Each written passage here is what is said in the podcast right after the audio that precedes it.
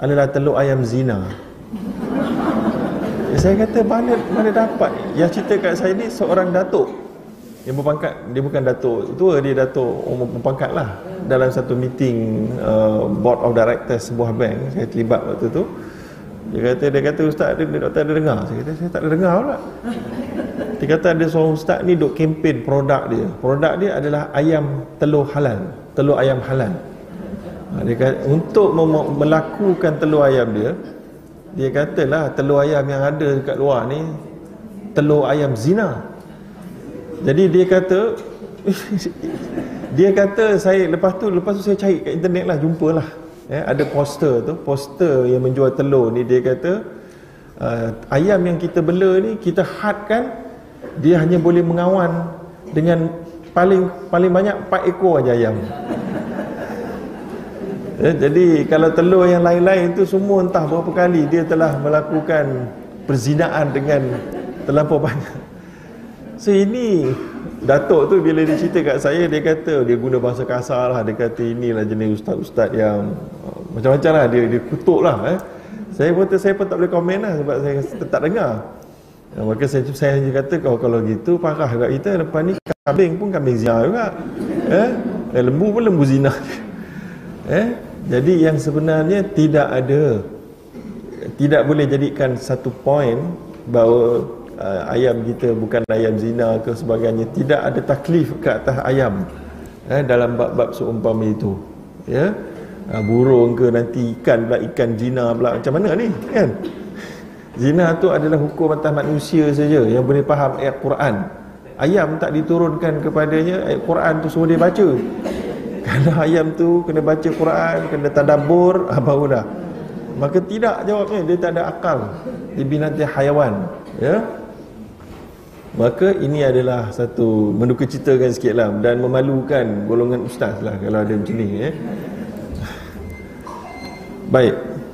Jadi kita habis kat situ, kita pergi dan juga ada juga bacaan yang yang berikutnya iaitulah Nabi pernah diriwayatkan berkata dalam Sunan Abi Daud Hilalu khair anak bulan yang baik atau bulan sabit yang baik Hilalu khairin wa rushdin Hilalu khairin wa rushdin tiga kali Kemudian amantu billadhi khalaqak.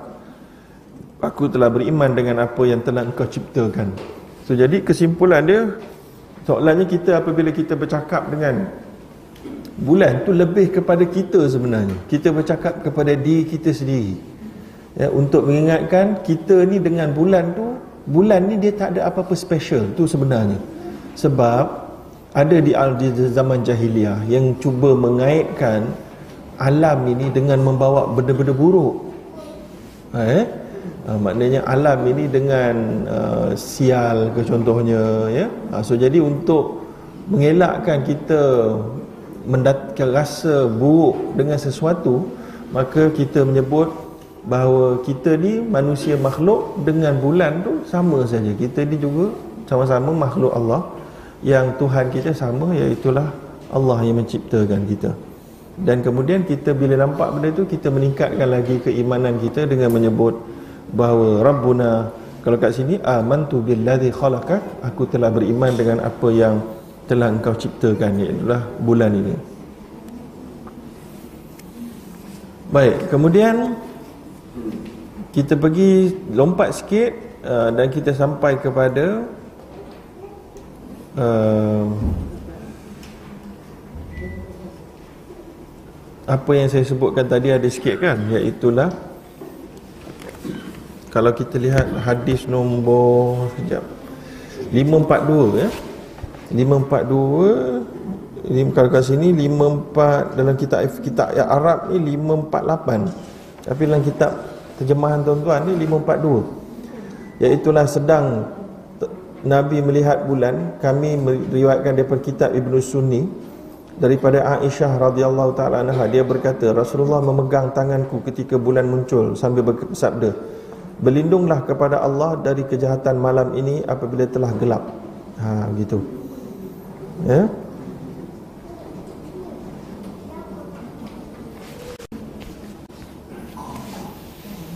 Baik, jadi itu adalah percakapan ataupun permintaan daripada Rasulullah kepada isterinya yang mana dihuraikan oleh Imam An-Nawawi dalam kitabnya yang lain iaitu kitabnya yang bernama Fatawa. Uh, Al-Zalamah wa sammahu ghasiqan li'annahu yankasif wa yasudu dhulm. Uh, wal wuqub dukhul fi zalamah wa nahwiha mimma yasturuhu min kusuf wa ghairiha uh, ya itulah ini biasanya syaitan dan seumpamanya seolahnya mereka ini adalah lebih uh, selesa dalam keadaan gelap ya. Maka untuk gelap ni dia bercanggah dengan terang dan cahaya cahaya memudahkan kita bergerak dan mendapat panduan untuk berjalan di atas jalan yang benar ya. Maka kegelapan itu uh, banyak boleh mendatangkan bahaya. Bahaya daripada manusia bahaya daripada makhluk-makhluk. Selain manusia maka atas asbab itu Rasulullah uh, meminta isterinya untuk berlindung dengan kekuasaan Allah Subhanahu Wa Taala. Baik kemudian hadis yang ke seterusnya daripada disebutkan oleh Imam An-Nawawi kami meriwayatkan daripada dalam kitab Hilyatul Aulia dengan sanad yang lemah. Jadi dia sebut dengan jelas oleh Imam Nawawi sanad hadis yang seterusnya ini adalah lemah. Iaitulah doa yang dibaca apabila masuk bulan Rajab Allahumma barik lana fi Rajab wa Sya'ban wa ballighna Ramadan kita selalu dengar masa bulan Rajab dan Sya'ban yang lepas ustaz-ustaz banyak cerita hadis ni kan? Ha, cuma nak beritahu hadis ni adalah hadis yang lemah. Walaupun lemah tapi kerana dia tidak membawa apa-apa hukum dalam hadis ini maka boleh sahaja kita nak mengamalkannya sebagai doa tambahan apabila kita masuk dalam Syaban kerana dalam hadis yang sahih telah pun diceritakan kelebihan uh, sesiapa yang dapat masuk dalam bulan Ramadan.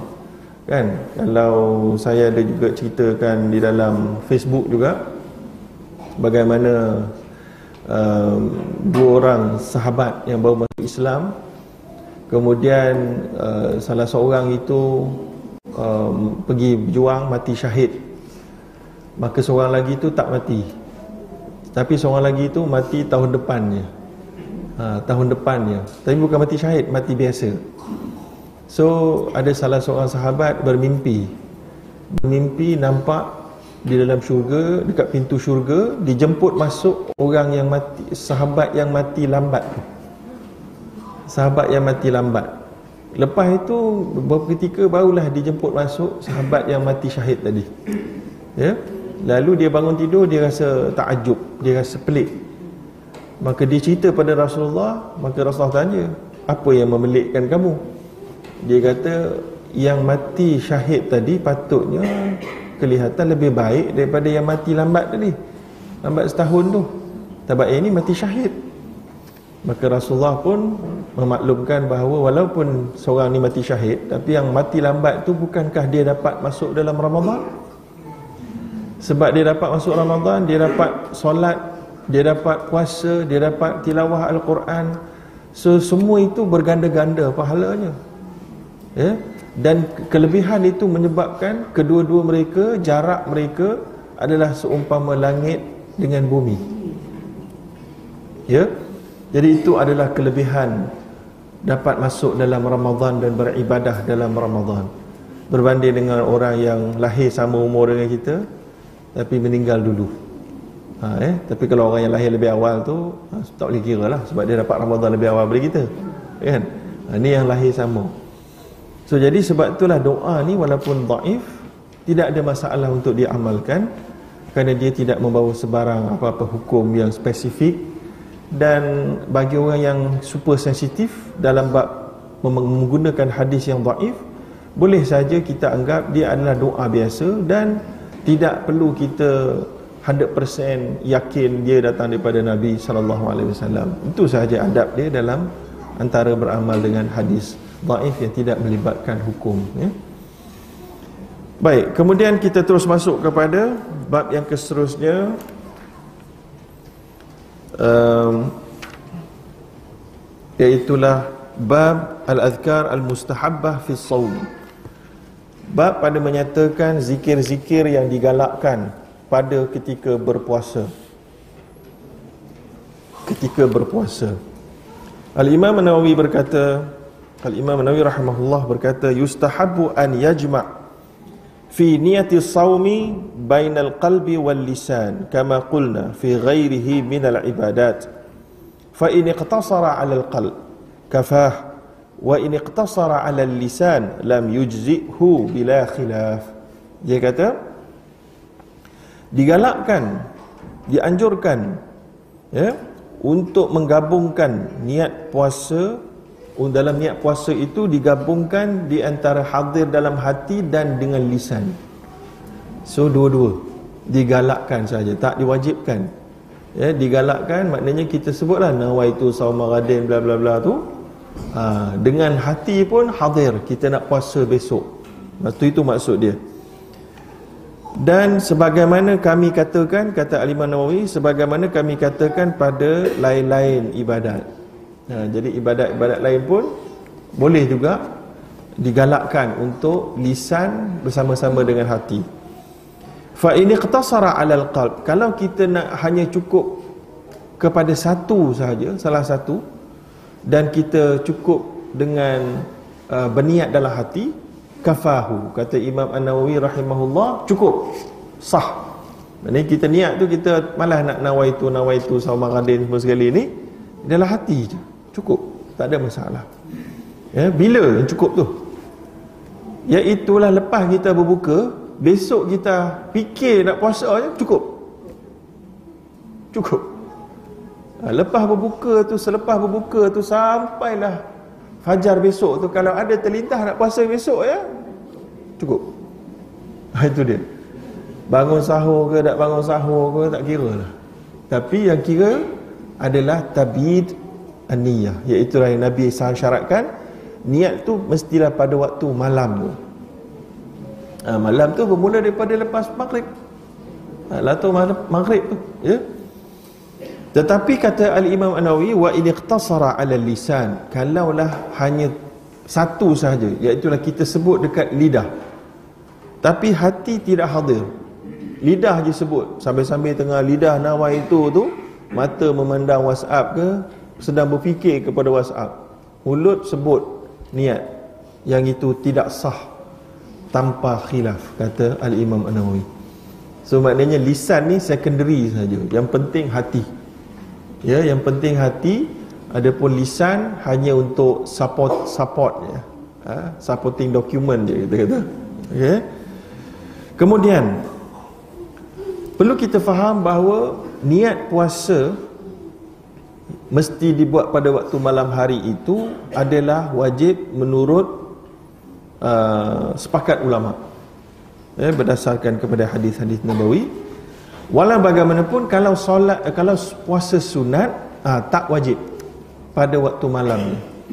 Puasa sunat majoriti ulama kata tidak disyaratkan kerana berdasar berdasarkan kepada hadis Aisyah yang uh, pernah ditanya oleh Nabi pada satu pagi. Nabi tanya hal indaki indakum syai? Ada tak apa-apa yang nak makan? Maka la maka Aisyah kata tak ada. Maka Nabi pun kata fa inni idzan saim. Ya kalau begitu aku puasalah hari ini baik jadi atas sebab hadis ini dan juga diamalkan oleh ramai para sahabat dalam puasa sunat contohnya Abu Darda contohnya Ibnu Abbas Talha Abu Hurairah Huzaifah semua ada nas dalam musannaf Ibnu Abi Syaibah ada dalam musnaf musannaf uh, musannaf Abdul Razak ada sebutkan sahabat-sahabat ni berniat lewat pada siang hari sebelum zuhur. Dengan syarat dia tidak melakukan apa-apa yang membatalkan puasa pada pagi itu. Ha, jangan ada makan roti canai. Eh nak puasa lah kata hari ni. Tak, tak, tak, tak boleh lah. Jadi pada ketika itulah jumhur ber, berisytihad bahawa harus hukumnya berniat puasa selepas subuh bagi puasa sunat tapi puasa wajib tak boleh. Termasuklah Ramadan tak boleh. Puasa qada tak boleh. Puasa nazar tak boleh. Eh? Hanya puasa sunat sahaja yang boleh. Macam mana? Oh sekejap eh. Sekejap kita habiskan dulu. Tetapi puasa sunat ada juga ulama yang kata disyaratkan juga niat dia pada waktu malam iaitulah pendapat mazhab Maliki yang mana mereka uh, berpegang kepada satu hadis Hafsah yang mana Hafsah berkata dia bawa dia daripada Rasulullah malam yajma'us siyam qabla al-fajr fala siyamalah sesiapa yang tidak berniat puasa sebelum fajar maka tiada puasa baginya maka mazhab Maliki ambil hadis ini kena pakai untuk puasa fardu, puasa wajib dan juga puasa sunat. Tetapi jumhur, majoriti kata hadis ini umum untuk puasa puasa wajib. Adapun puasa sunat telah pun ditakhsiskan oleh hadis Aisyah tadi. Takhsis maknanya telah pun di, dikecualikan uh, dalam bahasa orang faham lah. Kalau tidak dikhususkan lah dalam puasa sunat tak termasuk maknanya kerana Nabi telah pun menunjukkan bahawa beliau bahawa baginda berniat start pada siang hari itu. Walaupun Maliki punya mazhab membantah dia kata tak Nabi itu sebenarnya dah niat dah malam tu. Cuma yang siang tu dia cuma uh, takkid kan dia nak akan berpuasa. Ha, begitu. Tetapi jumhur majoriti kita tak setuju. Tak setuju. Sebab apa tak setuju? Sebab Nabi sebut je jelas. Izan inni saim. Kalau begitu aku puasa. Maknanya niat tu Lampak jelas start pada waktu itu. Ha, ya? Tapi dia tetaplah khilaf Di kalangan para ulama mazhab. Tidak ada mengkafirkan Tidak ada membida'ahkan sesiapa ya? ha, Itu dia. Baik, jadi uh, ada pun kita masuk dulu nanti kita pergi kepada seterusnya. Baik habis itulah dia niat. Kemudian ada yang bertanya tentang niat untuk sebulan penuh.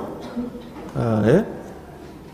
dalam majoriti mazhab tidak ada diterima niat untuk sebulan penuh ini dalam majoriti kerana setiap puasa itu terasing daripada yang lain macamlah solat.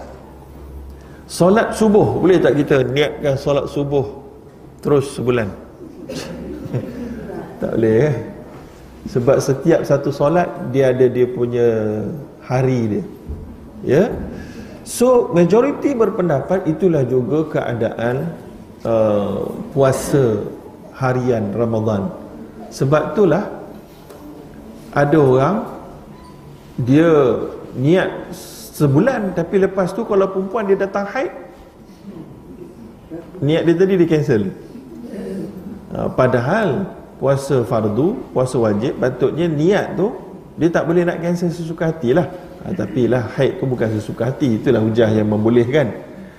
Dinisbahkan pendapat yang membolehkan sebulan itu adalah pendapat malikiyah ulama malikiyah. Ya dengan menganggap bahawa dia sebagai macam buffer sajalah. Dia macam cushion tu cushion. Dia macam dia sesiapa yang terlupa nanti katalah dia lepas dia sahur lepas sahur pula lepas dia makan berbuka tu contohnya ya kenyang sangat tak sempat niat apa tidur. Tidur pun bangun-bangun dah pukul 6 pagi contoh kan? Ha, dia boleh puasa tak? Kalau dia ada niat sebulan tadi kira dah settle lah. Kira dah settle lah. Jadi itu antara tujuan supaya orang dapat terus berpuasa dan tidak menjadi alasan untuk tidak berpuasa lah ya ha, tetapi pendapat yang lebih kuatnya adalah mesti setiap satu puasa satu hari dibuat secara berasingan lah ya Okey. Yang seterusnya kita masuk kepada hadis. Sebelum tu Al-Imam An-Nawawi juga menyatakan wasunnatu eh sekejap. Wasunnah dan adalah sunnah sunnat disunatkan idza syatamahu ghairuhu aw tasafaha alaihi fi hali sawmi. Apa apabila seorang yang berpuasa itu dicerca dikutuk dihina dan diperbodohkan ya ketika dia berpuasa ayaqul hendaklah dia menjawab inni saimun inni saim marrataini au akthar. Dua kali atau lebih daripada dua kali. Ya? So jadi ini datang dalam banyak hadis dalam pelbagai bentuk. Ya? Uh, antaranya yang dibawakan oleh al-Imam An-Nawawi adalah hadis sahih Bukhari dan Muslim daripada Abu Hurairah baginda sallallahu alaihi wasallam bersabda as-siyamu junnatun. Puasa itu adalah benteng. Fala yarfuth wala yajhal. So, apabila seorang berpuasa jangan dia yarfath. Yarfath ini menurut Imam Ibn Hajar Al-Afqalani dan lain-lain adalah fahishul kalam bercakap lucah. Bercakap lucah. Bercakap lucah dalam bentuk maki dan dalam bentuk bukan maki. Faham tak? Bercakap lucah ada orang dia maki ada orang dia sedang bersyahwat. Bersyahwat dengan bukan pasangan suami isteri ataupun dengan pasangan suami isteri. Maknanya pura puasa juga. So ke waktu berpuasa tak boleh bercakap yang membawa kepada syahwat sebab kalau suami isteri nanti bimbang akan jatuh kepada nak melakukan jima pada siang hari maka boleh dikenakan kafarah maka berat hukuman tu ya. Maka fala yarfath fala yarfuth wala yajhal dan jangan bersifat jahil. Wala yajhal ni diterjemahkan jangan buat perkara bodoh. Apa maksud perkara bodoh ini? Yajhal ini perbuatan orang-orang jahil. Ha, bagaimana perbuatan orang jahil tu? Disebutkan oleh para ahli ulama antaranya oleh An-Nawawi dalam kitab dia yang lain la yaf'al sya'an min min af'ali ahli jahli jangan buat perangai orang-orang perangai orang-orang jahil. Macam mana tu? Sekali lagi orang-orang jahil. Eh contoh kasiyah contoh menjerit-jerit. Ha dia tu. So bising menjerit-jerit ni perbuatan orang tak cerdik lah ha. dia budak-budak buat tak apa sebab dia budak-budak orang dewasa buat tak boleh ya yeah? ha. so jadi bergaduh contohnya dengan bising uh, bertelagah dengan bising ya yeah? macam contohnya kita tengok uh, bertelagah pada bulan, pada bulan puasa ni pasal tapak bazar Ramadan contohnya uh, sampai bergaduh ataupun bergaduh sebab kereta kena potong ke ataupun uh, kena cilok ke kan? Bergaduh dengan maki hamun bising ya? So jadi ini semua jangan buat pada waktu tengah Ramadan. Kena tahan lebih sikit. Walaupun kita di pihak yang benar contohnya. Ha, kadang-kadang kita bila kita di pihak yang benar kita mengharuskan segalanya lah. Kan? Ha, so jadi itu adalah perbuatan ahli jahil. Jahil. Tak tahu tentang adab puasa maksudnya jahil tak tahu tentang keperluan puasa untuk sabar penting di antara marah dengan uh, mengganas ya, dengan kata-kata yang kesat dan seumpamanya. Baik kemudian wa ini mru'un qatalahu. Tadi maknanya nabi cakap adalah untuk kita tazkirah untuk kita. Puasa ni benteng engkau maknanya kita jangan cakap yang membawa pada syahwat dan lucah yang kedua, jangan buat perkara orang-orang bodoh buat. Kemudian, mungkin ada persoalan. Tapi kalau orang buat kat kita, macam mana? Ha, cerita kan? Maka tu Nabi beri jawapan. Itu namanya jawami al-kalam. Nabi ini beri, dia punya ayat dia melengkapi. Maka Nabi tu beritahu, wa ini mru'un qatalahu aw syatamah. Kalau ada orang yang buat benda tu kat kamu, ha, benda yang tadi yang kamu tak boleh buat, kamu dilarang buat, tapi orang buat. Sebab ada orang yang cuba nak menjustifikasikan Dia kata kalau orang buat kat kita Saya cakap cucah ni Saya maki dia sebab dia maki saya. Ha. Jadi untuk kisah dia kata Orang pandai dia. Kan? Maka ketika itu Nabi menolak Nabi kata Kalaulah ada orang buat kat kamu Kamu tengah puasa falyaqul hendaklah kamu kata ini saimun aku sedang berpuasa aku berpuasa dua kali begitulah kemudian al imam an-nawawi rahimahullah wa nafa'ana bi ilmihi insyaallah berkata qila dikatakan erti berkata kepada orang yang provok kita itu innahu yaqulu bilisanihi wa yusmi'u alladhi syatamahu la'allahu yanzajir Iaitulah kita sebut dengan lidah kita dengan jelas kepada orang yang memprovok kita itu bahawa kita berpuasa semoga dengan apa yang kita maklumkan itu dia akan berhenti buat benda jahat tu. Ha, itu kefahaman daripada lafaz ini sa'if falyaqul ini sa'ib ini sa'ib. Pendapat yang kedua pula mengatakan iaitulah kita bercakap pada diri kita dalam hati kita yaqulu biqalbihi lian kaffa anil musafahah kita menasihatkan diri kita monolog monolog dalaman maknanya orang tengah maki hamun kita ni kita relax je. Kita cakap sabar. Aku puasa aku puasa. Dalam diri. Jangan balas jangan balas.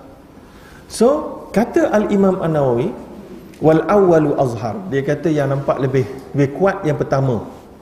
Tapi bagi saya zaman hari ini yang lebih kuat dua-dua. Sebab zaman hari ini banyak percakapan yang tidak memerlukan kepada lisan verbal, betul tak? Ha, contoh ada orang maki kita dekat Facebook. Macam nak cakap kat skrin tu, ini saim, ini saim.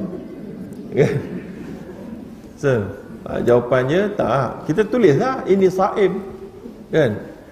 Bila kadang-kadang ada setengah orang yang memprovok kalau dia tahu kita puasa dia lagi suka nak provok dia mempelecehkan lagi so pada ketika itu maksudnya lebih baik kalau kita tahu orang yang memprovokasi kita itu kalau kita sebut kita puasa dia tak ada appreciate langsung lebih baik kita sebut pada diri kita saja senyap habis cerita.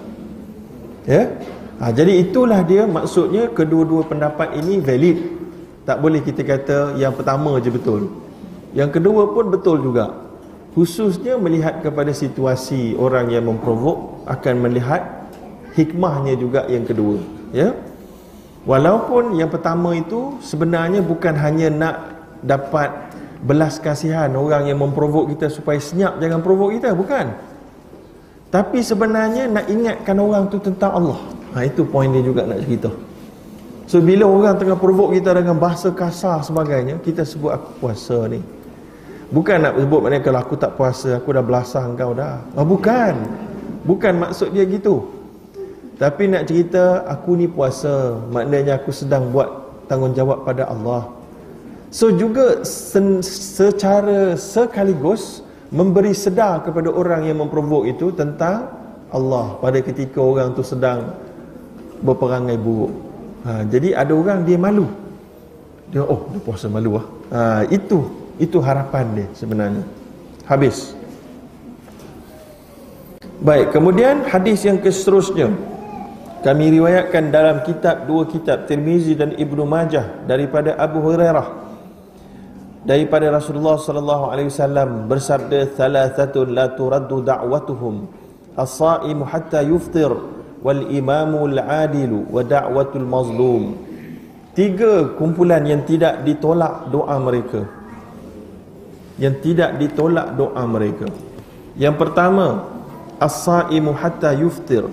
Orang yang berpuasa hatta yuftir sehinggalah dia berbuka. Ha, jadi terjemahan tu ada pelik sikit. Ha, terjemahan tu salah eh? dalam kitab terjemahan tuan-tuan tu. Tiga orang yang doanya tidak ditolak Orang yang berpuasa ketika berbuka Apa tu? Sehingga berbuka Wal imamul adil. Yang kedua Imam yang adil. Pemerintah maknanya Bukan imam masjid. Imam ni pemimpin yang adil. Yang ketiga Wada'watul mazlum Doa orang yang dianyayai Ada tiga. So kita punya poin dekat sini yang pertama lah doa orang berpuasa sehingga berbuka. Maknanya bila doa dia makbul tu masa dia berpuasa. Bila? Kalau kita sekarang kita tengah puasa bagi yang berpuasa lah. so jadi sebelum berbuka adalah waktu makbul doa. Bukan sebelum hampir waktu berbuka itu sahaja. Tapi maknanya setiap waktulah sedang berpuasa ini.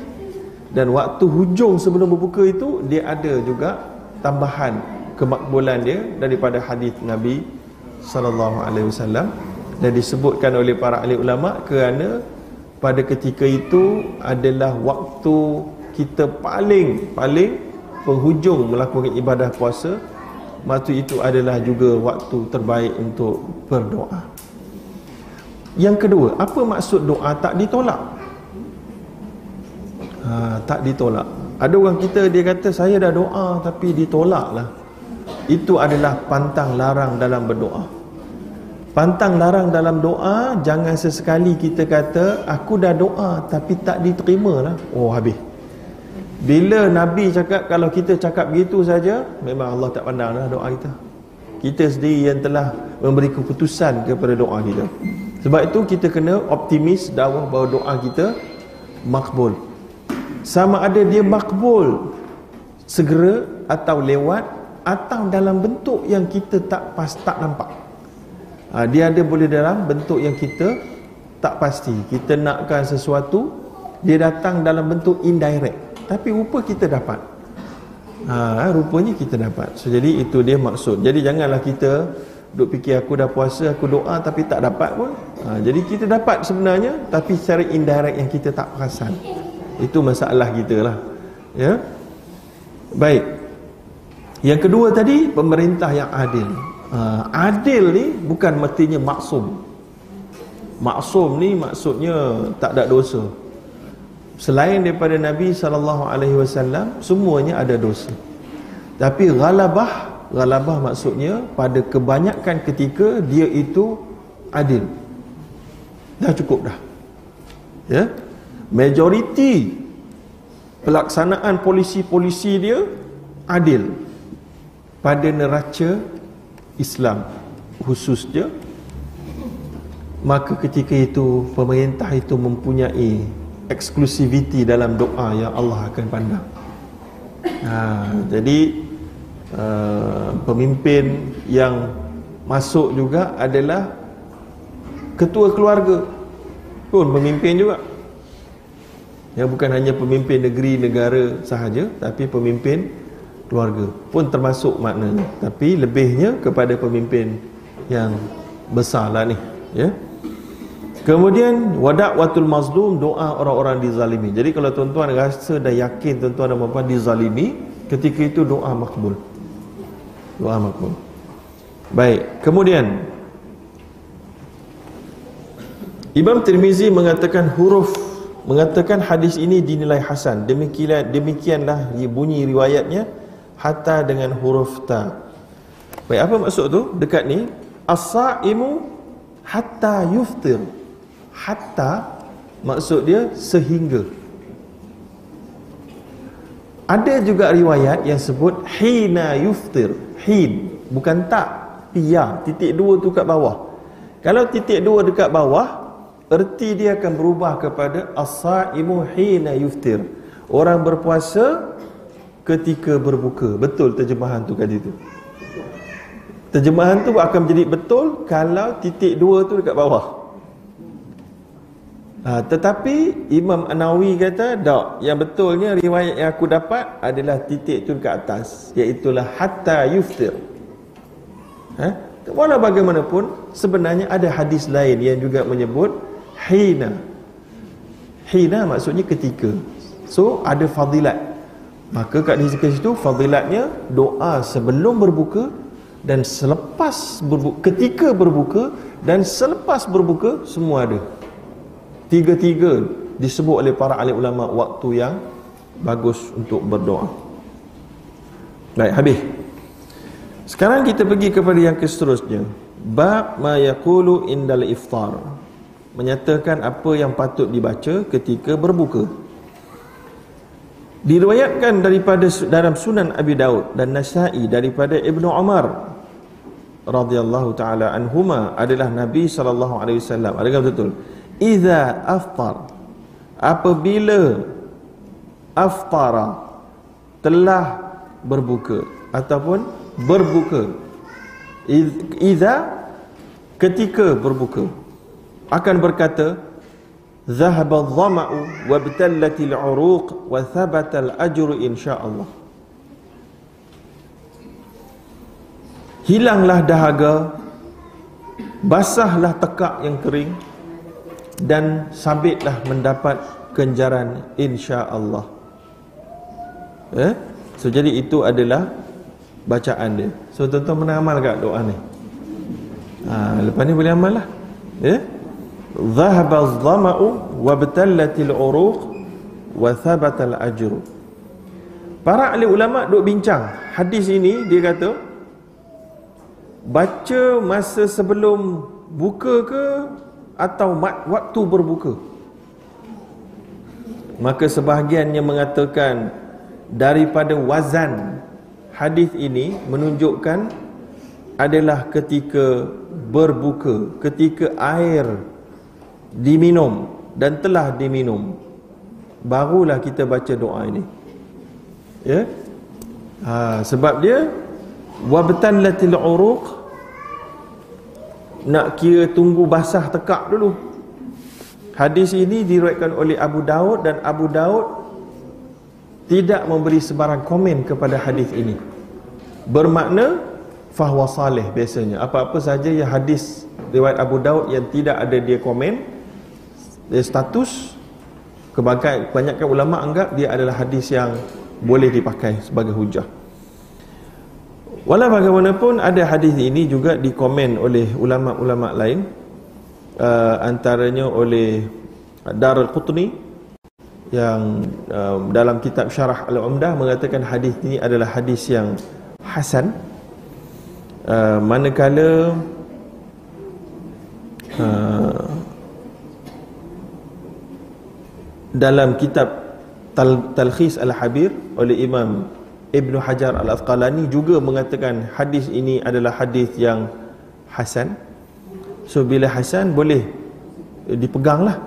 Ya, boleh dipegang dan boleh diamalkan. So jadi elok kita amalkan bermula malam ni bagi sesiapa yang belum membuatnya. Ha, bila dah makan kurma tu, tengah-tengah kunyah kurma tu, biji kurma letak tepi sebelum start minum air, ya, lepas tu minum air kosong sebelum start makan berat, dhahaba dhama'u wa btallatil uruq wa thabatul ajru insyaallah. Ha, itu makan. Ha, itu. Apa faedah dia? Kita dah sebut tadi wa thabatul ajri. Kita minta agar confirm pahala puasa tu kita dapat pada hari itu ha, itu kepentingan dia. Ya? Baik zama'u itu Imam An-Nawawi kata bacaan dia pendek zama. Bukan zama. Ha, eh? Maka Imam Nawawi pun membawakan hujah ayat Quran.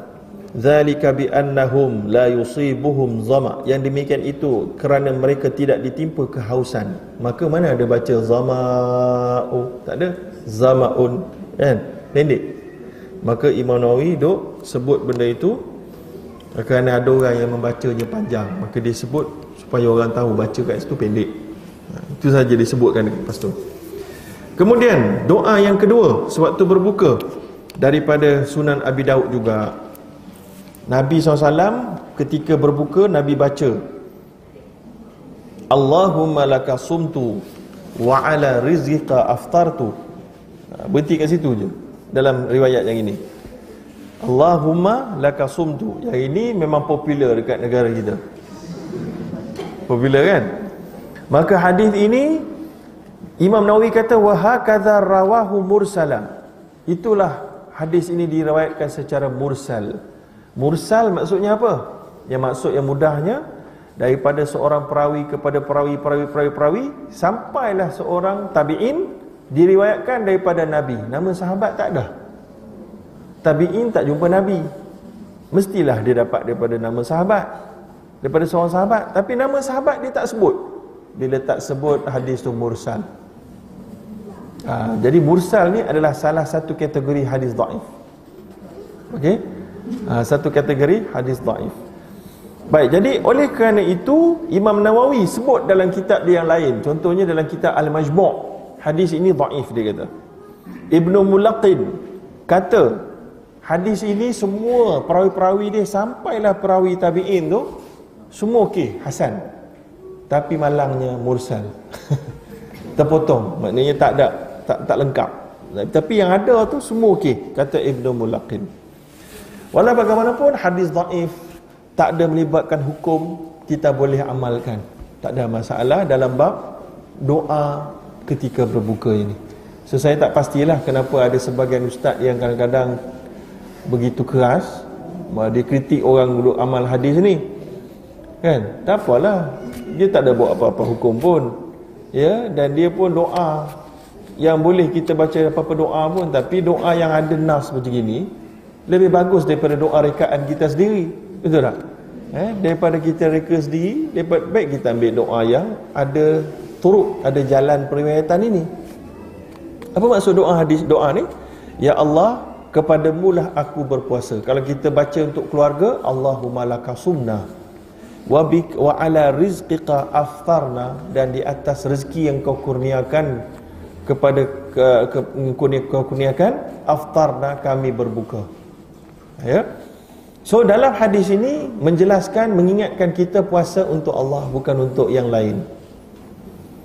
Ya? Membetulkan niat kita maknanya dan mengingatkan kita rezeki yang kita dapat sedang terhidang itu dari Allah bukan daripada pemimpin ke daripada majikan ke bukan ha, itu semuanya simbolik saja mereka tu melalui mereka tapi datang daripada Allah Doa ni maknanya penting untuk ingatkan kita pada Allah. Jadi jangan hanya baca sekadar baca tuan-tuan.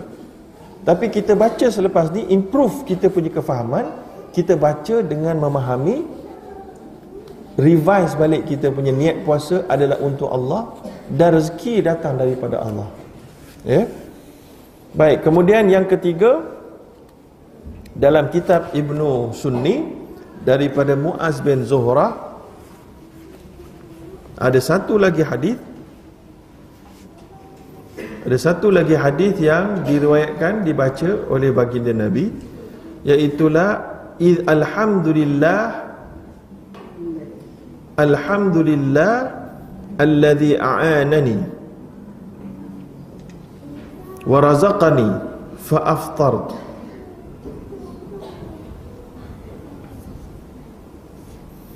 artinya Segala puji bagi Allah yang telah membantuku. Yang fasum tu maka aku telah berjaya menyelesaikan puasa. Warazaqani dan telah memberi rezeki kepadaku. Fa aftartu lalu aku boleh berbuka. Ha, itu adalah hadisnya. Hadis ini disebutkan oleh Albani sebagai hadis yang dhaif. Ya? Dan uh, Imam An-Nawawi tidak memberi apa-apa komen kepada hadis ni dia tak kata hadis ni okey dia tak kata tak okey. Dia senyap je so ulama-ulama silam pun saya tak sempat nak check apakah pendapat mereka kecuali ulama yang agak kontemporari Albani mengatakan hadis itu taif tapi Albani bukan dia keluarkan sendiri. Albani ni dia buat kajian juga. Dia ni macam profesor hadis dekat universiti Albani ni so apa dia buat? Dia tak ada hak untuk berkata hadis sahih atau lemah. Tak dia tak ada hak. Sebab dia orang zaman zaman kita ni mati tahun tahun 2000 lebih tu. Kan? So apa yang dia buat? Dia buat kajian. Ulama-ulama silam punya metodologi dia kaji balik dia semak balik dia tengok balik dia kabungkan dia buat kesimpulan. Ha, jadi kesimpulan itu bukan dia yang cakap maksudnya. Itu hasil ijtihad ulama silam juga. So tak bolehlah kita nak hentam sangat kononnya Albani ni tak boleh dipakai. Dia punya tashih dengan tadhaif. Sebab dia tu siapa? Tak. Dia punya keputusan tu berdasarkan kepada ulama silam punya metodologi. Ha ya? So sebab tu ada ada weight jugalah. Ada boleh dipakai jugalah. Kalaupun tak mau terima sepenuhnya Maknanya dia tu adalah hasil kerja ilmiah dia. Ha, macam dekat dekat universiti sekarang ni profesor-profesor kalau ada hukum-hukum fiqh kan? Mereka buat kajian keluar ijtihad. Ha, itulah. Ijtihad lah. Yang boleh tuan-tuan tolak boleh tuan-tuan terima tapi tak boleh kita tolak secara sepenuhnya. Ya? Baik. Habis.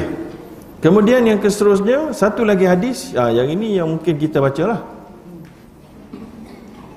Allahumma laka sumna wa ala rizqika aftarna fataqabbal minna innaka samiul alim. Ha, betul ada macam itu? Tak ada ujung tu pula. Orang kita tak diajar baca ujung tu. Biasanya kita baca yang mana? Allah malaka sumtu bika amantu wa ala rizqika aftartu. Birahmatika ya arhamar rahimin. Hmm, tak mana datang tak tahu kan. Okey, tapi tak apa. Hari ni kita tengok mana datangnya hadis yang kita baca tu. Yang kita baca tu tak ada dalam bentuk yang begitulah. Kecuali ada dalam kitab lain saya tak pastilah, ya. Tapi yang yang ada kat depan kita ni tu dia Allahumma lakasumna wa ala rizqika aftarna fataqabbal minna innaka samiul alim. Ha, innaka antas samiul alim. Okey, ataupun dekat sini yang bawah ni ada satu lagi. Allahumma inni as'aluka birahmatika allati wasi'at kulla syai'in an taghfira li. Ha, empat lain tu. Ha, jadi yang kita baca ni kita boleh perbaikilah kepada yang betul dalam teks hadis lebih cantik lah tuan-tuan kan. Ha, so jadi hadis yang yang ini pun dhaif kata Albani juga. Ibnu Mulaqin pun kata dhaif juga. Tak apa, banyak hadis dhaif dalam doa puasa ni. Eh, Ibnu Mulaqin kata hadis ini dhaif kerana ada satu orang perawi yang bernama Abdul Malik bin Harun. Ya. Kata As-Sa'di dia ni rijal rajulun kadzab, rijalun kadzab. Dia ni nipu besar. So bila ada penipu besar dalam perawi, habislah hadis gugur lah tuan-tuan. Lemahlah. Ya. Ha, tapi sekali lagi dhaif pun kita masih boleh amalkan kerana dia khususnya tidak melibatkan apa-apa hukum yang berat ya. Habis. Kemudian hadis yang dalam Ibnu Majah dan Ibnu Sunni daripada Ibnu Mulaikah daripada Abdullah bin Amru bin Al-As anak kepada Amru bin Al-As Sami'tu Rasulullah SAW yaqul aku dengar Rasulullah bersabda inna lisa'im inda fitrihi ladawatan ma turat ha, nampak ni sokongan kepada baris bawah tadi Bukan bawah. Ya tadi. Tadi kan hatta yuftir. Kalau hina yuftir ada support nak? Ada? Ni hadis dia. Iaitulah inna lisaim sesungguhnya bagi orang berpuasa itu inda fitrihi. Inda tu sama macam hina. Ketika berbukanya dia la da'watan maturat ada satu ada satu waktu berdoa yang tidak ditolak. Ha, so jadi maknanya tadi dah faham sebelum berbuka tu makbul. Kena doa lah yang kedua semasa berbuka. Ha, tapi tengah masa berbuka tengah nak makan nak doa macam mana? Kan? Ha, carilah waktu-waktu dah lega sikit tu kan? Ha, dah habis makan kurma ada minum air doa sikit. Makan pula lagi. Doa lagi lepas tu. Kan? Jadi hari ni kita mungkin tak baca doa lepas makan. Kan? Doa makan je baca okey-okey juga tu doa makan pun okey lah ha, lepas ni lepas hari ni kita kena faham lepas makan relax dulu. Okey jom doa. Ha, kita doa. Ha, supaya dapat satu amal baru kita hari ni. Ya sebelum berbuka kita doa panjang. Lepas berbuka atau semasa berbuka bolehlah pendek sikit ke sebagainya. Dan lepas berbuka lepas habis makan nak pergi solat doa dulu. Kemudian pergi solat doa pula waktu lepas solat dan seumpamanya. Habis Kemudian yang keseluruhnya bab ma yaqulu idza aftara inda qaum.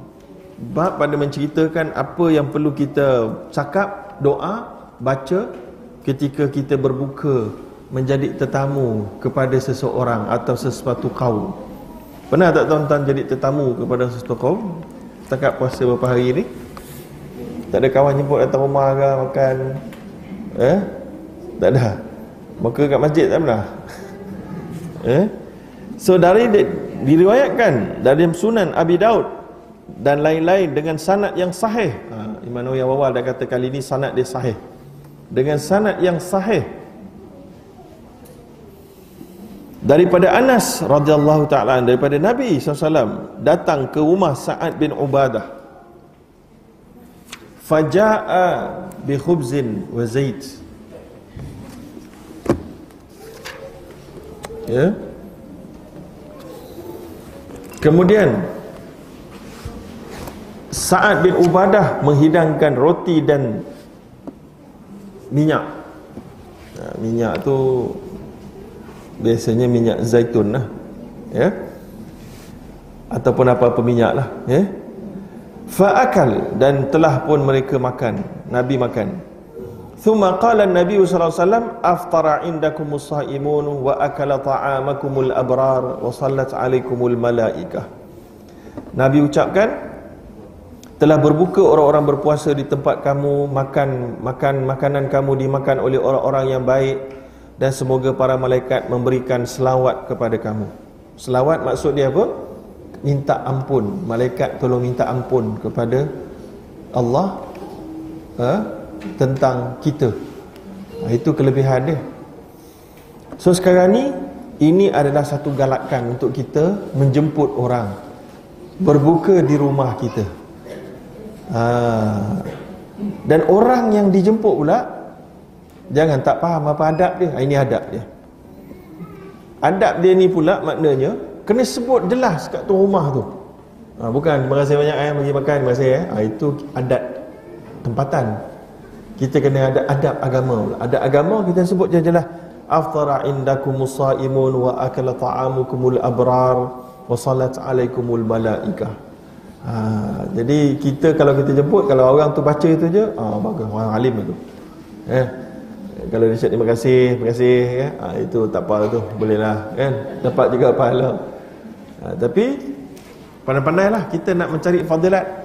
Ya, jemputlah sesiapa datang makan malam ni rumah kita, ya. Dan yang datang pula kalau tuan-tuan dijemput, ha, jangan lupa baca doa ni. Tapi jangan pula kata eh doa ni kata wa akala ta'amakumul abrar. Telah makan makanan yang disediakan oleh kamu orang baik. So kita berangan jadi baik ke? Tak apa, kita sentiasa optimis untuk menjadi baik. Bila kita puasa tu, itu ciri-ciri orang baik lah. Ha, itu ciri orang baik lah puasa tu.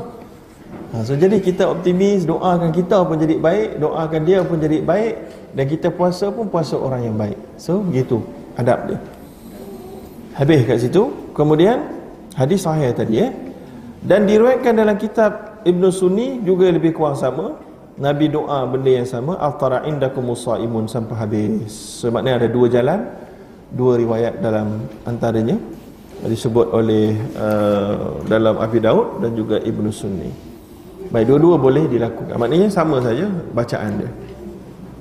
Baik, seterusnya. Bab pada apa yang perlu disebut idza sadafa lailatul qadri. Apabila mendapat lailatul qadar sadafa Lailatul Qadar. Ha, ini cerita Lailatul Qadar ni kalau saya nak hurai panjang lebar lah. Ha? Tapi kesimpulan umumnya Lailatul Qadar itu khairun min alfi syahr. Lebih baik daripada seribu bulan. So ada di kalangan ulama duk kira seribu bulan sama dengan berapa tahun? Berapa tahun? 83. Ha, 83 tahun. Kan?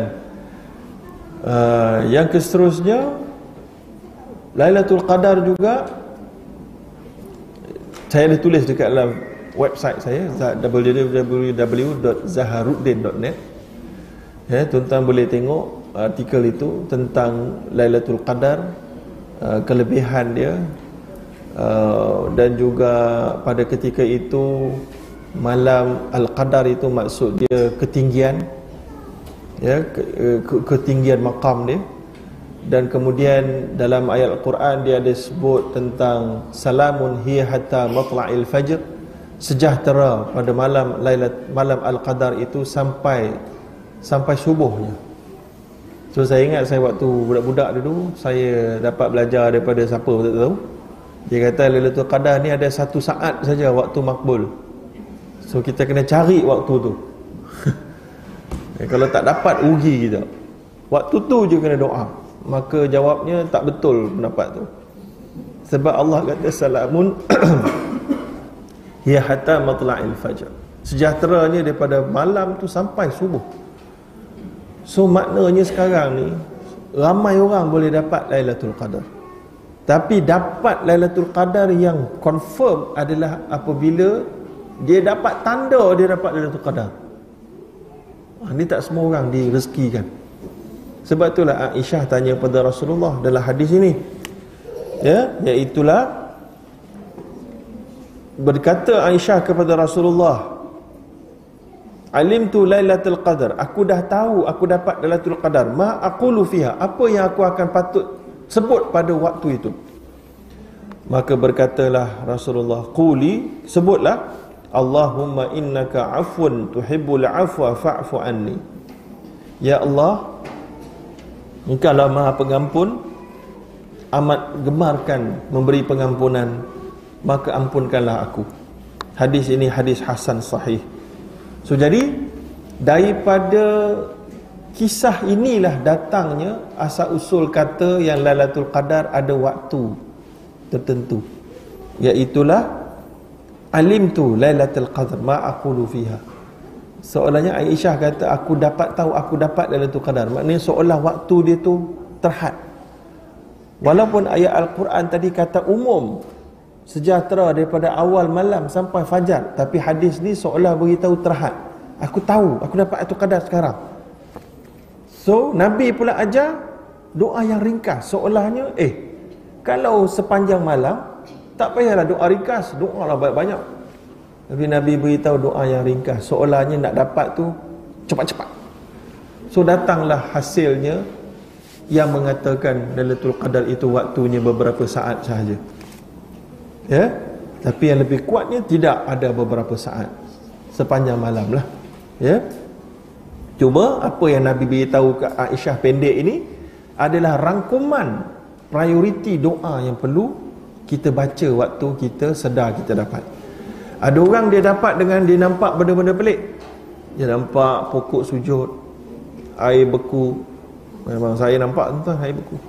Buka tiais nampak beku kan pokok sujud uh, dan benda-benda lain. Jadi ada orang sampai pada 10 malam terakhir dia akan solat dekat luar rumah. Sambil menjeling pokok. Tengah-tengah solat menjeling pokok. Kan? So, jadi tak perlu begitu tuan-tuan eh?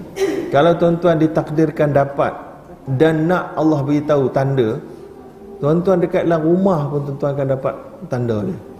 Malah tanda dia boleh datang dalam bentuk mimpi. Ya dalam mimpi ya? Tapi bila tuan-tuan dapat tanda tuan-tuan tak boleh beritahu dekat orang ramai pada esok paginya. Tak boleh. Simpan sampai raya baru beritahu. Sebab kalau tuan-tuan tahu beritahu kat orang besok orang akan hilang motivasi untuk mencari lalatul qadar pada malam-malam yang berbaki. So tak boleh lah Nabi kata taharrau lalatul qadar carilah kamu. Kamu kena cari. So maknanya semua kena gandakan usaha. Jadi kita dah beri announcement dah jumpa kat Facebook. So orang pun percaya. Kalau kita ni orang baik orang percaya. Habis kata tak ya dah. Habis lah tu kadang tak dapat lah kita. So kita lah bertanggungjawab ha, malah kita juga boleh jadi ujub. So dapat itu kadar ni dia dapat macam mimpi baik. Mimpi jahat jangan cerita ke orang mimpi buruk jangan cerita ke orang bangun terus baca apa nama? Auzubillahi minasyaitonirrajim. Terus tiup kaki tiga kali kemudian alih tempat tidur. Jangan cerita kat suami kat anak pun jangan cerita. Tak ada mudarat kat kita insyaallah. Dan mimpi baik boleh cerita ke orang tapi hanya khas orang yang kita percayai dan terhad. Eh kalau kita cerita pada umum Orang akan kata Alah kamu Mainan tidur je. Ha? Mimpi kita pula dapat itu kadar Contohnya Syairul Khan Cakap kat kita Dalam tidur Kau dapat itu kadar malam tadi? Syairul Khan cerita Kata kau Syairul Khan cakap kat kau. Memang tengah mabuk Kita Hindustan Macam tu. So jadi Orang akan pelikih kan? Kita lah kita pun down. Ha, Daripada percaya jadi tak percaya ha, so jadi elok tak payah cerita kat orang lah. Kecuali orang yang kita yakin dan percaya. Dan sebab dia ada lagi malam baki-baki lain so kita eloknya simpan untuk kita saja nak bagi ruang orang. Sebab kita pun tak boleh nak 100% confirm betul-betul kita dapat. Ya? Baik jadi Lailatul Qadar Nabi suruh Aisyah dan umatnya untuk minta ampun. Maknanya itulah dia ganjaran yang paling besar yang perlu kita cari dalam bulan Ramadan dalam kehidupan kita iaitulah keampunan Allah. Maka kerana itulah Ahmad ulama dan saya juga dah tuliskan antara objektif Ramadan adalah keluar daripada bulan ini dengan terampunnya sebahagian besar dosa-dosa kita. Dan Nabi sebut siapa yang keluar daripada Ramadan dosanya tak diampun celakalah dia. Ha, ni masalah tu tuan-tuan. Ya? Itulah dia dan bila ampun terampunnya dosa maka sepatutnya terselamatlah kita daripada neraka. Itu yang disebutkan wa fi kulli lailah ha? Iaitulah orang itu boleh dapat lepaskan diri dia daripada neraka pada bulan Ramadan ni. Pada setiap malam sebenarnya dia boleh ubah dia punya fate dia destiny dia. Ya? Nabi sebut Baik, kemudian habis itu Lailatul Qadar lebih kurang dan dia akan jatuh dalam menurut majoriti ulama pada malam ganjil. Dan ada ulama yang mengecilkannya lagi kepada beberapa malam sahaja iaitu malam uh, 27 Ramadan. Ini menjadikan di Timur Tengah malam 27 tu memang habis meriah lah nak cerita. Memang habis meriah lah. Ya, masjid memang 24 hours ha, Itu malam 27 Tapi malam 26 Tak ada orang lah. Malam 27 banyak 25 ramai sikit kan? So maknanya Mula-mula 10 malam terakhir Ada orang tanya lagi Mana malam dia? Malam ganjil So dia tinggal sikit lah Tinggal berapa? Empat je 1, 23 25 27, 29 Tinggal 5 je Daripada ni pula Orang kata 27 Oh, satu tinggal Tapi itu pun tak tahu lagi. Maka Al-Qaradawi sebut memang Allah sengaja tak mau beritahu supaya kita mencari. Eh? dan nak kalau nak dapat tuan-tuan buatlah sebaiknya pada 10-10 malam. Tapi kalau kita ni berbeza dengan Brunei contohnya. Brunei puasa lambat. Kita puasa lebih cepat dari Brunei. Kita malam 27 Brunei malam 26 So pakai siapa punya Nasib baik tahun ni kita sama dengan Saudi Kan kita sama dengan Saudi Tapi kita tengah malam Saudi Saudi Ha? Dia lewat eh? Apa saya? Dia lewat 5 jam eh? Dia kan dia cepat 5 jam? Ha, dia lewat lewat So dia belum malam lagi So ada negara yang kita tengah malam dia tengah siang. So Lailatul Qadar dapat kat siapa? Uh, an, so maknanya kesimpulan dia tuan-tuan pakai negara kita punya cukup habis. Ya, negara kita punya so Malaikat Malaysia, malaikat akan datang ikut tarikh Malaysia. Brunei, malaikat akan datang tarikh Brunei. Saudi dan begitulah itu je yang paling mudah ulama kata bagi faham. Ya?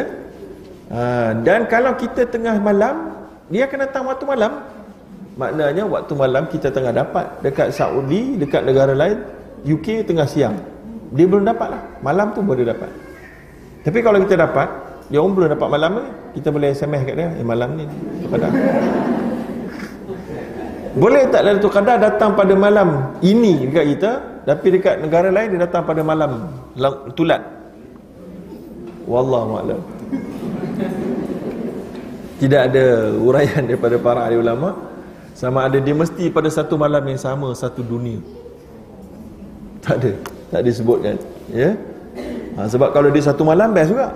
Kan kalau anak tuan-tuan duduk kat Jepun ataupun tuan-tuan duduk kat Jepun Tuan-tuan dapat malam dulu Malam dulu kan Jepun Dia siang dulu kan ha, Malam dulu Jepun Tuan-tuan naik personal jet Bagi Malaysia Lepas sahur, tuan-tuan dapat Lailatul Qadar ni. Personal jet pergi Malaysia, dapat malam lagi. Kan? Lepas tu tuan-tuan dah habis je, naik personal jet pergi ke tempat negara lain yang belum malam. Oh, tuan-tuan dapat Lailatul Qadar 24 jam. Itu tak ada orang buat lah tapi. tapi nak cerita, logiknya gitu ke? Hmm, begitulah. Ya, tapi tak ada orang buat lah. Setakat ni dalam dunia ni rasa tak ada orang buat lah. Ya. Baik. Kemudian, Waqala ashabuna rahimahullah dan berkatalah ashab kami yustahabbu an yukthira fiha min hadha du'a perbanyakkan doa ini pada malam-malam al-qadar wa yustahabbu qiraatul quran dan perbanyakkan bacaan Quran dan sairil azkar dan juga zikir-zikir dan doa-doa dalam di tempat-tempat yang mulia contohnya masjid. Sebab tu iktikaf kita dah sebut iktikaf kan? Iktikaf maksud dia al-lubs wal habas wal mulazama ala syai. Iaitulah kita duduk tempat dan melazimkan diri kita komit untuk duduk sebentar dekat satu tempat. Istiqrar bil muqtin. Ya contoh di masjid. Dan kita dah sebut bulan lepas apa maksud masjid? So surau-surau. Di taman tuan-tuan yang memang bina khas untuk surau maka itu adalah masjid pada hukum hukum Islam dia walaupun tidak didirikan solat Jumaat. Ya? Boleh. Kemudian berkatalah Al-Imam Asy-Syafi'i rahimahullah, "Astahibu an yakuna ijtihadu fi yawmiha ka ijtihadihi fi lailat lailatiha fi lailatiha." Wa hadha nassuh. Kata Imam An-Nawawi rahimahullah, Imam Asy-Syafi'i berkata sendiri bahawa aku galakkan orang bersungguh-sungguh beribadat pada siangnya sebagaimana pada malamnya. Ha, so jadi jangan kita khaskan pada malam sahaja. Pada siangnya pun. Ini bermakna 10 hari terakhir itu adalah waktu untuk kita pulun habis-habis. Kalau waktu tu ada orang yang boleh dapat, boleh minta cuti, cutilah pada waktu tu supaya boleh fokus betul-betul ibadat pada 10 malam 10 hari yang terakhir Ramadan. Bagi wanita yang haid boleh untuk berdoa dan berzikir dan membaca mana-mana ayat al-Quran dengan niat zikir yang boleh. Ya itu kita dah bincangkan dahulu perbezaan perbezaan, di kalangan ulama tentang keharusan wanita haid untuk membaca ayat-ayat Quran. Mazhab Syafi'i tak boleh tapi ada mazhab contohnya Maliki yang membenarkan uh, mazhab Syafi'i membenarkan kalau pendek dan meniat dia adalah bukan di atas dasar tilawah tapi di atas dasar doa. Contohnya doa rabbana atina fid dunya hasanah adalah pada ayat Quran. So kita boleh baca atas nama doa. So wanita yang haid tidak ada halangan untuk kata dia tak boleh beribadat. Macam-macam dia boleh buat. Ha? ibadat-ibadat yang tak memerlukan solat uh, dia semua boleh buat. Uh, tak memerlukan memegang mushaf dia boleh buat belaka. Baik. Dan meminta ampun dan seumpamanya wa yustahabbu an yukthira fiha min ad-da'awat dan digalakkan untuk memperbanyakkan doa-doa berkait dengan urusan orang muslim secara umum. Fa hadha syi'ar salihin. Inilah dia tanda-tanda orang soleh yang tidak hanya fikir pasal diri dia tapi juga fikir pasal umat. Wa ibadillahil arifin. Dan hamba-hamba Allah yang arif billah. Wa billahi taufik maka habis dekat situ dan akhir sekali bab yang terakhir zikir-zikir yang dibaca pada waktu iktikaf adalah tilawah al-Quran dan lain-lain daripada zikir. Habis. Habislah bab as-siyam, azkar as-siyam. Jadi kita pergi kepada soal jawab. Ada apa-apa soalan? Ada soalan?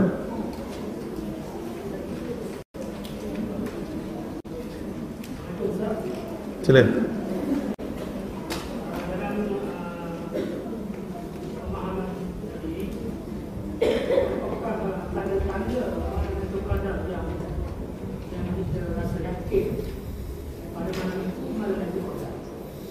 Baik, dalam hadis Nabi hanya menyebutkan tanda malam Al-Qadar adalah pada esok hari ini. Pada esok hari pagi itu, ha, ini adalah yang kita fiqah semua ada sebut, itulah matahari tak terik sangat, suasana hening, ya, dan nampak tenang. Tapi itu tanda yang tak spesifik pada semua tempat. Kalau tuan-tuan duduk rumah tuan-tuan dekat sebelah KLCC tu, Memang tak ada tu kadar sampai bila ya, Bangun-bangun dekat apartment tu Hirup pikuk jam kan Macam mana nak dapat? Ataupun kalau tuan-tuan duduk di tempat yang memang sedang hujan saja, maka tidak terhad. Tapi itu yang pertama, yang pertama maknanya dapat tanda itu adalah ketika esok paginya. Ha, baru kita nampak. Tapi itu pun sekali lagi, jangan kita bila kita tengok tanda tu, nampak ada lah ke? Ha? Kita pun sebut kat orang, ui rupanya nampak tanda-tanda semua ada pagi ni. Memang malam tadi itu kadang. Seorang pun dah terkilan. Dah malam tadi, dah habis. Ibu tahu pagi ni. Kan? So jadi sekali lagi, kalau kita dapat tanda-tanda tu pada siang, kita tak payah cakap kat orang lah. Relax. Kemudian ditanyakan juga, mana adakah kemungkinan kita dapat tanda confirm pada waktu malam tu? Itu ada tanda dia, tapi tak standard. Macam Aisyah sebut tadi, aku dapat dan tak disebutkan apa tandanya. Kerana itulah ada di kalangan para ahli ulama yang mengatakan dapat pokok sujud apa-apa benda yang luar biasa yang menunjukkan kepada Allah maka itu adalah antara tandanya. Ya, bukan luar biasa yang mengarut lah Tiba-tiba malam tu tak pernah ada orang mak rempit. Ada mak rempit Oi luar biasa ni. Ha, Tu kadar kot ha, Bukan. Dia yang kepada Allah lah macam pokok sujud tadi. Tapi ingat ingat kena tengok lah. Gelap pokok sujud kan memang ada budak tengah tarik kan. Mana kita tahu kan. So jadi kena kena check juga. Ya? Dan kita tak dianjurkan untuk mencari-cari tanda tak? Ya? Sengaja memang pergi tengok dekat lopak air ya? Pergi tengok dekat sungai tak ada. Tak disuruh. Kita disuruh beribadat. Kalau Allah nak bagi tanda Allah bagi tanda dalam bentuk mimpi paling mudah sekali. Ha, dalam mimpi. Ya? Ha, mimpi tu macam-macam lah. Kita mimpi cahaya ke. Macam-macam lah. Dia boleh datang dalam pelbagai bentuk. Ada orang di mimpi Rasulullah. Yang memaklumkan tentang dapatnya Lailatul Qadar. Macam-macam boleh dapat. Ya? Ha, tapi jangan pula mimpi kamu ditabal jadi Nabi. Ha, itu mimpi sesat. Okay, ada lagi soalan lain? Silakan betul ke kaedah uh, Imam Ghazali? Dia kata kalau tak hari Ahad atau Rabu dia akan jatuh pada 29 dan seterusnya. Uh, ada dikatakan dinisbahkan kepada Imam Ghazali kalau bermula hari sekian dia akan jatuh pada bulan sekian. Kita nak kata betul kita tak boleh kata betul sebab ini benda gaib. Imam Ghazali bukan Tuhan dia bukan Nabi. Dia hanya memberi pendapat berdasarkan tajribah Tajribah maknanya pengalaman dia meneliti Lailatul Qadar mungkin contoh. Ya. Dan dia tidak boleh menyanggah hadis Nabi. Nabi suruh cari, tiba-tiba Imam Ghazali telah pun berjaya membuat satu formula supaya orang tak mencari. Apa cerita? Boleh tak? Tak boleh lah. Maka Imam Ghazali tak pun suruh dengan formula aku ni kau tak payah mencari. Dia hanya beri pendapat dia.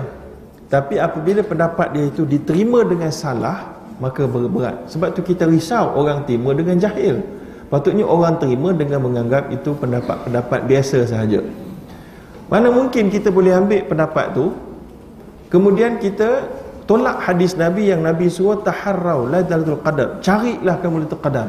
Maka kalau lah formula tu boleh dipakai hadis tadi tu terbatal lah sebab tak payah cari dah tahu dah. Ha ni start bulan hari apa Khamis Waktu kena 27 Okey.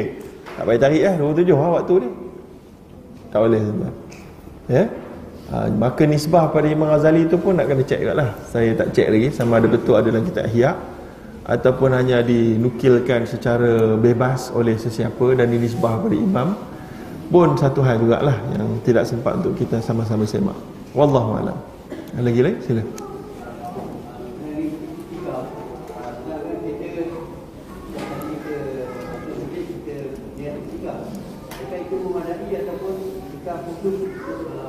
Yes. Jadi dalam mazhab Asy-Syafi'i betul iktikaf mudah saja kita duduk dalam masjid sekejap saja pun cukup untuk niat iktikaf dan dapat pahala iktikaf.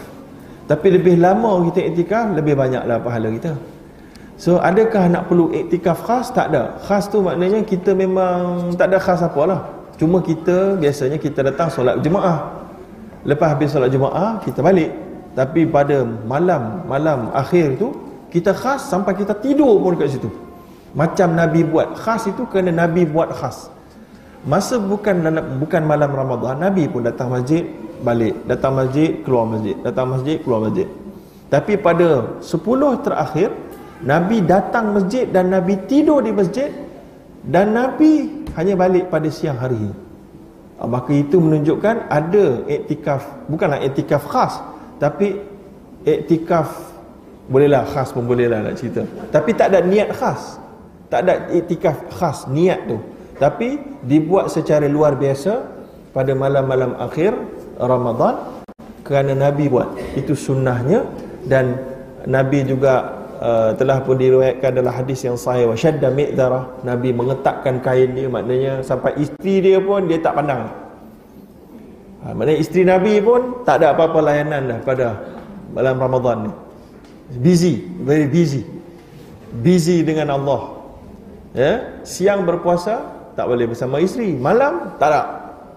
Walaupun tak haram tapi malam Nabi tak. Busy busy dengan ibadah iktikaf di masjid. Sebab di masjid kalau isteri turut serta di masjid ha, boleh tak? Boleh tapi tak boleh bersama dengan isteri berjimak dengan isteri di ketika iktikaf. Salah rukun iktikaf tak boleh bersama suami isteri bersama maksudnya kot-kot lah ya ha, makan masih boleh lagi dengan jaga adab-adab tapi bersama isteri tak boleh Okey, ha, itu dia. Ada soalan lain? Sila.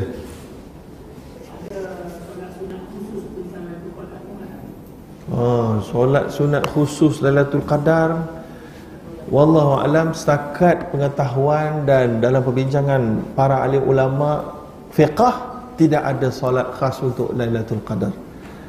Ha? Solat biasa sahaja semuanya. Dalam An-Nawawi pun kat sini kalau ada dia sebut lah. Dia pun tak ada sebut apa-apa tentang solat khas, hanya menyebut tentang zikir-zikir, baca-bacaan doa, Al-Quran dan seumpamanya. So khas tidak ada uh, Lain? Habis Jadi kalau habis Terima kasih kepada semua Dan selamat uh, meneruskan uh, Baki bulan Ramadan yang mulia ini Dan Kita juga akan bertemu selepas Raya. So taqabbalallah minna wa minkum Atas amalan kita Dan selamat hari raya Kepada Kepada Lambat lagi selamat hari raya. Jadi in advance lah. Uh, In advance lah eh. In advance Dan pada hari raya Tuan-tuan saya yakin akan ada ustaz-ustaz Yang akan datang pada dekat-dekat hari raya nanti Akan menceritakan adab-adab sunnah Pada hari raya. Saya tak perlu sebut sekarang Ya. Uh, maka saya rasa sekadar itu saja. Wallahu alam. Aku lu qali hadza astaghfirullahalazim wassalamualaikum warahmatullahi wabarakatuh. Dan sikit pengumuman dekat luar masjid ada air coklat. Saya nak beli? Ha, air coklat chocolate boleh didapati di pintu pagar masjid. Wallahu alam. Assalamualaikum warahmatullahi wabarakatuh.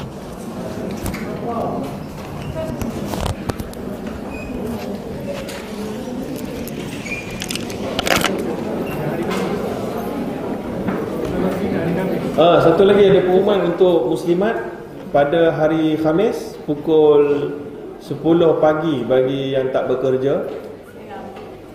Khamis kan? Eh Khamis? Khamis Khamis.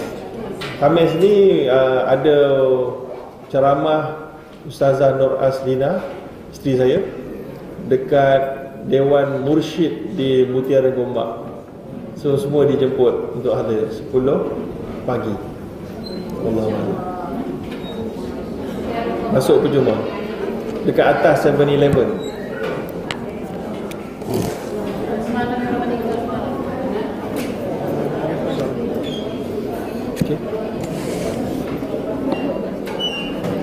Mana? Kita punya tengah.